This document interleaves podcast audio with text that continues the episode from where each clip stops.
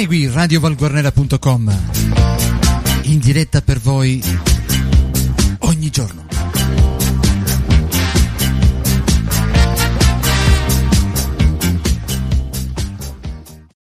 Amici di Radio Valguarnera e valguarnera.com, un buongiorno da Arcangelo Santamaria e benvenuti alla rassegna stampa di martedì 18 agosto, rubrica che va in onda grazie alla collaborazione con l'edicola tabaccheria di Luigi Alberti che a Valguarnera si trova in via Garibaldi 98. Vediamo cosa dicono oggi i giornali per quanto riguarda la provincia di Enna. Apriamo quest'oggi con il giornale di Sicilia con un articolo riguardante il lavoro, le azienda sanitaria bandi aperti per le nuove assunzioni. Le domande dovranno essere presentate entro il 27 agosto, selezione pubblica per titoli e colloquio, la delibera approvata l'11 agosto. L'azienda sanitaria provinciale di Enna apre le guardatorie per diversi profili professionali sia in settori sanitari che in settori amministrativi. E poi un articolo di cronaca indaga la polizia per un'aggressione a Innabassa, una donna ha denunciato una tentata violenza, aggressione a sfondo sessuale ai danni di una nonna ennese di 55 anni accaduta ad Ennabassa, un ragazzo presumibilmente di nazionalità italiana tra i 25 e i 30 anni con la mascherina chirurgica al volto ha seguito nell'androne di una palazzina la vittima che era appena entrata Assalendola di sorpresa alle spalle, mentre stava salendo le scale, le ha tappato la bocca con le mani, intimandole il silenzio, tentando di abusare di lei e palpeggiandola. Terrorizzata, la vittima è riuscita per tre volte a urlare divincolandosi dalla stetta finché il giovane è scappato correndo fuori dal palazzo. Ancora sotto shock, la donna ha chiesto l'intervento della polizia e sul posto poco dopo è arrivata la squadra mobile. Poi a Gagliano il comune eh, va incontro alle esigenze economiche dei cittadini, tassa rifiuti, il comune pagherà la prima rata. A Barra Franca centri estivi per i minori ritiro del voucher.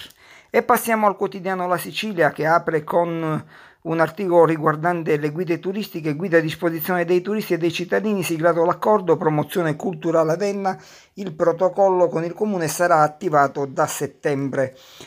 E di spalla un articolo riguardante il caso dell'ex CISIS, la struttura uh, sanitaria che si trova a Pergusa, stanziati nuovi fondi per arredare l'edificio, un anno per vedere se sarà un altro flop, vedremo come andrà a finire. E poi Covid-19, i dati del Covid nell'ennese, Assoro un positivo e 4 in eh, quarantena.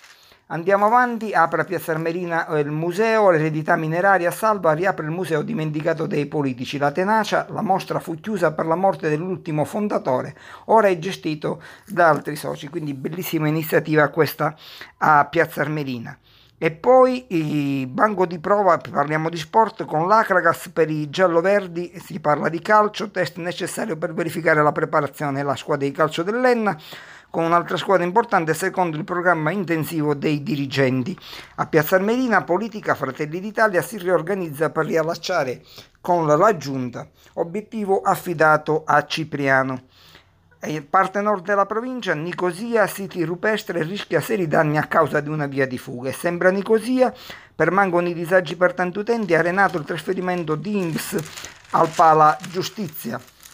E con questa notizia si chiude la rassegna stampa di oggi, martedì 18 agosto. Arcangelo Santa Maria vi auguro una buona giornata.